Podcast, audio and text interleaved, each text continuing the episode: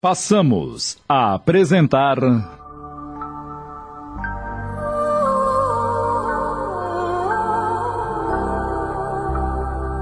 Renúncia.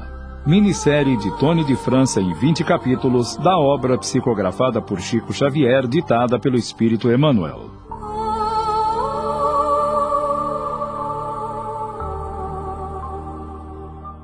Pela manhã seguinte, Carolina e seus dois filhos deixaram o palacete da Cité, despedindo-se secamente da sobrinha. Somente os preparativos para o enlace de Beatriz com Henrique de Saint-Pierre ofereciam esperanças de paz, apesar das dores e preocupações. A filha de Cirilo só aguardava uma melhora de sua mãe para marcar a data do consórcio, mesmo vendo que seu estado se agravava dia a dia após o falecimento do velho professor. Alcione andava abatida. Certa noite, Rob, já quase homem feito, demorou-se mais do que de costume e isso perturbou Alcione, que sentia um aperto no peito.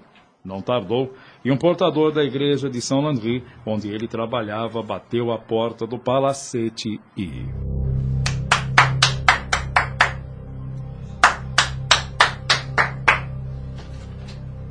Lamento trazer más notícias, mas o Rob foi seriamente ferido, sendo vítima de um desastre ao sair da igreja, e o abade pede sua presença urgente. Mas como foi isso? Parece que Rob caminhava distraído e uma carruagem em velocidade o atingiu brutalmente. Os cavalos espantaram-se e o cocheiro não teve tempo de evitar o pior. E como ele está? Muito mal. Um dos cavalos o pisoteou no peito e ele sangra muito. Ele ainda conseguiu que chamasse o abade e que a prevenisse com urgência. Vamos logo, Alcione! Não há tempo a perder! Lá chegando, ambas se apavoraram com o estado do pobre Rob. O sangue borbulhava sem parar das feridas abertas. Não havia mais esperanças. O abade e alguns da igreja lamentavam que o jovem músico estava no fim. Alcione aproximou-se do irmão adotivo e, colando os lábios aos seus ouvidos, perguntou: Como foi acontecer isso, meu irmão? Deve ser a, a vontade de Deus que, que se cumpriu. Levar-te comigo para casa. Vou cuidar dos teus ferimentos. O carro nos espera lá fora. Posso mais. Alcione procurou o médico que já tirava o avental manchado de sangue e disse: Doutor, peço-lhe permissão para levar meu irmão para casa, para cuidar dele. É inútil, moça. A remoção agravaria os padecimentos do coitado. Seu ferimento maior é no peito, causado pelas patas do animal. Seu estado é irreversível e seus minutos estão contados. É tão grave assim? A morte é questão de momentos. Lamento. Nesse instante, Alcione curvou-se para Rob como se estivesse acariciando um filho amado e as lágrimas correram em sua face. No instante que fui chamado, eu quis prender o cocheiro para puni-lo com justiça, mas Rob não consentiu, dizendo ter sido ele mesmo o culpado pelo incidente. Rob olhou para a irmã longamente, esperando ler no rosto dela a aprovação de sua atitude, e ela entendeu a sua linguagem e disse: Agiste muito bem, Rob. É preciso não disputarmos com o mundo para encontrarmos o caminho que nos leva a Deus. Que bom ouvir isso de ti, minha irmã. Sabes que do momento que pedi aos guardas para liberar o, o cocheiro por achar que a culpa me cabia, senti que já não não tinha a pele negra, que minha perna e minha mão estavam curadas. Veja, Alcione, veja minha mão. Agora tem cinco dedos. E meus olhos posso ver claramente. só não posso me levantar e acompanhar-te. Mas depois que dormir, ficarei bom. Estas são as provas redentoras, meu querido irmão. Deus te restituiu a saúde da alma por te considerar novamente digno. Sinto muito sono. Alcione.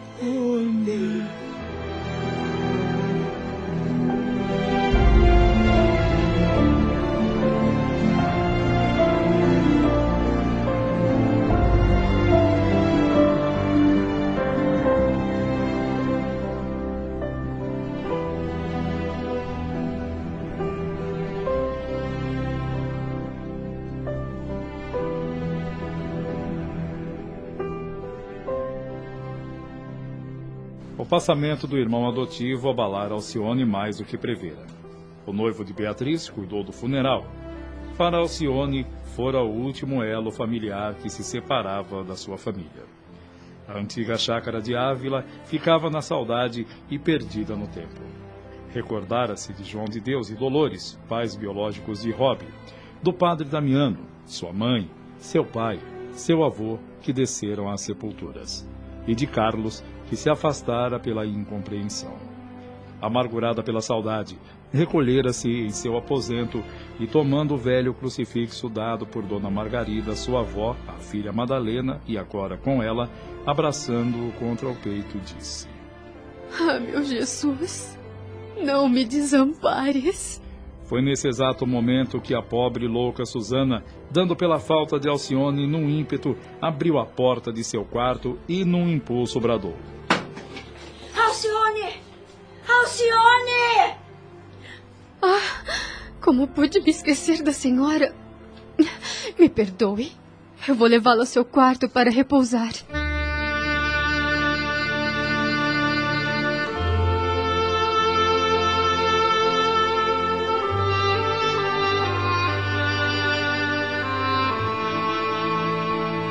Após a morte de Rob, Susana Davenport viveu mais dois anos. Teve uma agonia prolongada.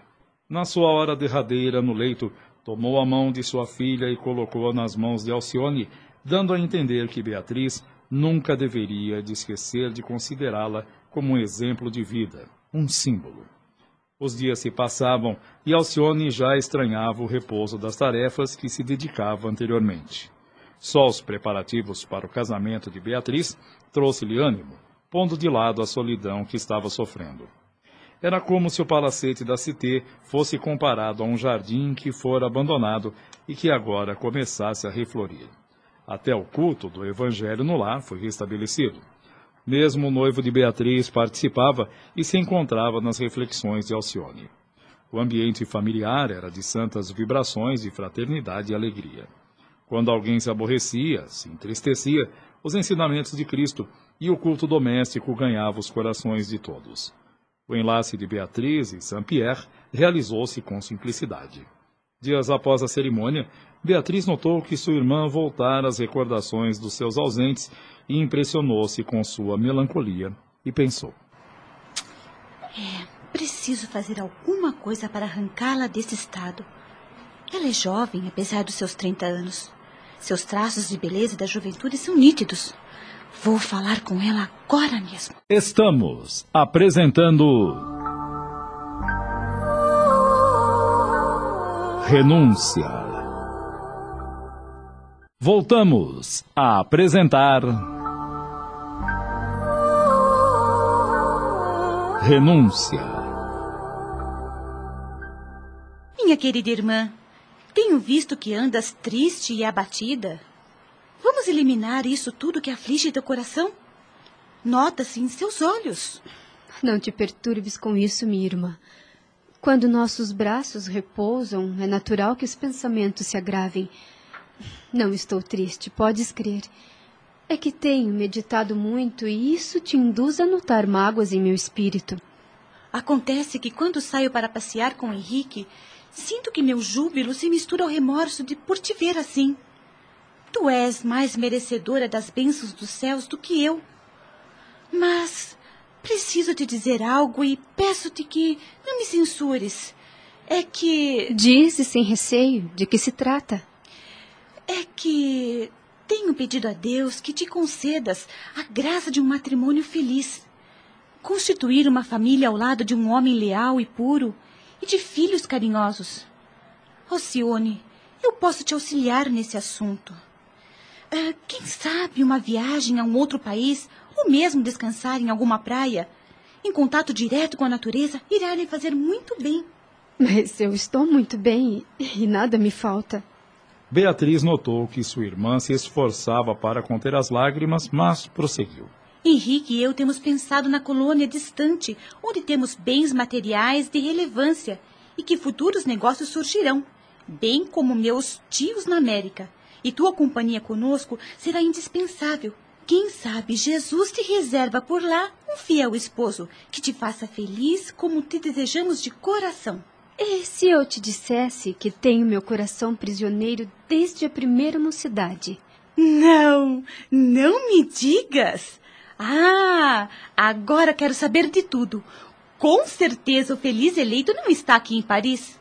Porventura, trata-se do gentil homem espanhol? Foi aí que Alcione narrou em detalhes o que lhe passara na juventude, recordando Carlos Clenningham, o encontro e a última vez em Paris que a impossibilitou de revelar-lhe o que ocorria com sua mãe e seu pai. Beatriz obtemperou. E não seria agora o momento da conciliação? É, Pode ser. Tenho pensado nisso. E estou certa que Carlos confia na minha sinceridade e não deve ter desposado outra mulher. E quem sabe eu possa agora convencê-lo de retornar ao ministério sacerdotal. Que dizes? Não querias obrigá-lo a retomar a um serviço contrário à sua vocação? Vocês têm o direito de ser felizes. Acaso, Beatriz, supões que Deus ainda me concederá semelhante felicidade?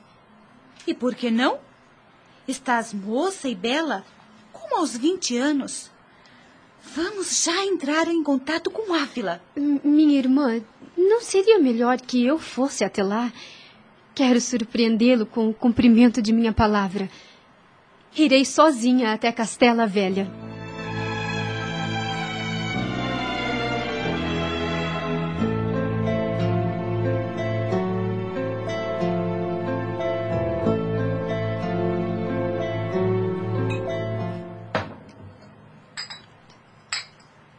Alcione, Beatriz me contou de tuas intenções e te adianto que Carlos Clenaghan será bem-vindo, pois preciso de um companheiro para desdobrar nossos negócios. Creio que teu futuro esposo nos ajudará com seu trabalho. Podes ter certeza, pois Carlos é honesto, trabalhador, leal e de caráter nobre. E ele será para nós um irmão. Com certeza. E quanto à nossa transferência para o novo mundo? Que achas, Alcione? Estou de pleno acordo. Muito bem. Clenaghan irá conosco como membro da família. Quanto à tua viagem à Espanha, Alcione, gostaríamos de acompanhá-la, mas negócios urgentes nos impedem. Mas, se desejares, posso designar alguém para te acompanhar. Ora, Henrique, não será preciso. Conheço o itinerário e Ávila é como minha segunda pátria. Mas transmitas a Carlos que o aguardamos nesta casa com interesse e simpatia. Esperamos teu regresso para marcar a viagem para a colônia.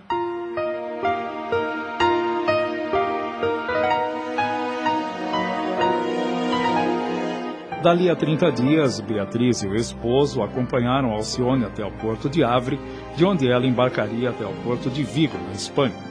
Após as despedidas, o navio se afastava levado pelo vento, e a filha de Madalena ficou a sós com suas recordações. Sua mãe, Rob e o padre Damiano vieram-lhe à mente mais vivas do que nunca. De um lado, era o mar que impressionara o irmão adotivo. Do outro, o aspecto da costa que o velho sacerdote lhe dera certas explicações. Ao desembarcar em terra espanhola, com o peito oprimido de esperanças, a dúvida também ocupou lugar em sua mente. E se Carlos não estiver mais em Castela Velha, afinal nunca mais tive notícias suas, mas alguém há de me dar alguma informação. Primeiro vou me instalar num hotel para um descanso.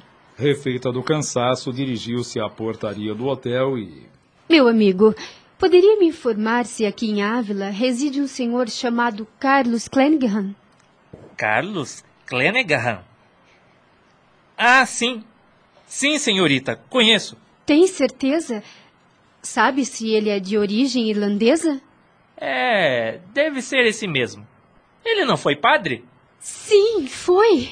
Sabes onde encontrá-lo? Sim, ele é um comerciante bem sucedido aqui em Ávila. Não há dúvida. É ele. Eu vou convidá-lo por um bilhete a comparecer na igreja de São Vicente, onde tecemos sonhos e esperanças que foram desfeitos por realidades dolorosas. Tu podes ser o emissário de um bilhete ao Sr. Carlos Clenaghan? Sim, posso. Rapidamente ela redigiu numa folha de papel que pretendia, sem identificar-se, dizendo que mais tarde o encontraria na igreja de São Vicente e que trazia notícias alvissareiras de Paris para o seu coração. O rapaz que levaria o tal bilhete recado jamais imaginaria que se tratava de um romance. Minutos depois, Carlos abria o bilhete, leu-o e. Mas. Esta letra não me é estranha. Não será possível que. Alcione está aqui na cidade? É o tipo de escrita dela? Coincidência? E que notícias de Paris poderiam ser enviadas ao meu coração? Ah, talvez algum recado de Madalena Villamil ou de Rob a respeito de Alcione.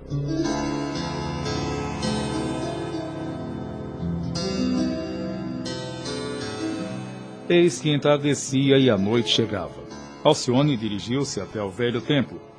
Ajoelhou-se, fez suas preces, recordando o velho sacerdote a quem se devotou como filha afetuosa. De repente, seu coração vibrava acelerado. Era o sobrinho do padre Damiano. E. Carlos! Carlos! Não me reconheces? Vim cumprir minha promessa. Alcione? Meu Deus! Não estou acreditando. Ai, me perdoes. Se eu soubesse antes que te causaria este abalo, não teria feito esta surpresa. Num misto de emoções e lembranças amargas, de esperanças perdidas, Carlos estava atônito e sem palavras. Alcione, percebendo o estado dele, disse: Vamos sair e respirar o ar da noite. Nos fará muito bem. Olha ali o, o velho banco de pedra. Sentemo-nos. Mas, afinal, conta-me. Dê-me as notícias dos seus e dos amigos. Com todo amor e devotamento, Alcione narrava os acontecimentos em sua vida junto aos seus. Falou dos passamentos de sua mãe e de Rob e a forma como ele desencarnou. Carlos a tudo ouvia atentamente e lamentou os fatos e, num ímpeto, perguntou: Agora que estás aqui diante de mim, não posso deixar de te dizer o quanto tua atitude magoou o meu coração. Senti que me tratavas tão friamente. Por quê? Carlos, naquela ocasião, Jesus me pedia testemunhos de filha aos quais eu não poderia fugir e. Mas eu me ofereci para trazer tua mãe e Rob em nossa companhia. Poderíamos ter sido muito felizes, mas tu te opusestes. E o que fazias naquele palacete da Cité? Por que saías da tua casa a pé e depois tomavas um carro discretamente? Alcione, eu te segui, te observei. E aquele homem que te abraçou no portão quando chegavas sorridente? Ah, Alcione, quanto veneno lançastes na minha alma! Jamais pude imaginar que Paris te transformaria tanto a ponto de esquecer nossos compromissos e contrariar tua mãe enferma que tanto desejava sair de Paris e voltar à vida simples de Ávila. Calada, Alcione a tudo ouvia com muita atenção e, depois de uma pausa, sentenciou. Não devias ter sido tão radical no teu julgamento, Carlos. Aquele homem era Meu pai. Teu pai? Sim, Carlos. Meu pai, Cirilo Davenport. Desde a enfermidade do teu tio, o padre Damiano, as atribuições que me cabiam eu as desempenhava com amor e devoção. Disso não tenho dúvidas, pois sempre demonstrastes qualidades primorosas. Mas jamais pude supor que serias capaz de tamanha renúncia. Não crês que eu tenho cumprido meu dever sagrado de filha? Meu coração jamais esqueceu a tua dedicação e o teu amor. Outrora, tuas obrigações sacerdotais nos impôs a separação. Sempre lutei para que não abandonasses o que sempre considerei uma tarefa sublime. Perdoa-me. É todo e mais puro sentimento que agora sinto. Perdoa-me, Alcione. Acabamos de apresentar.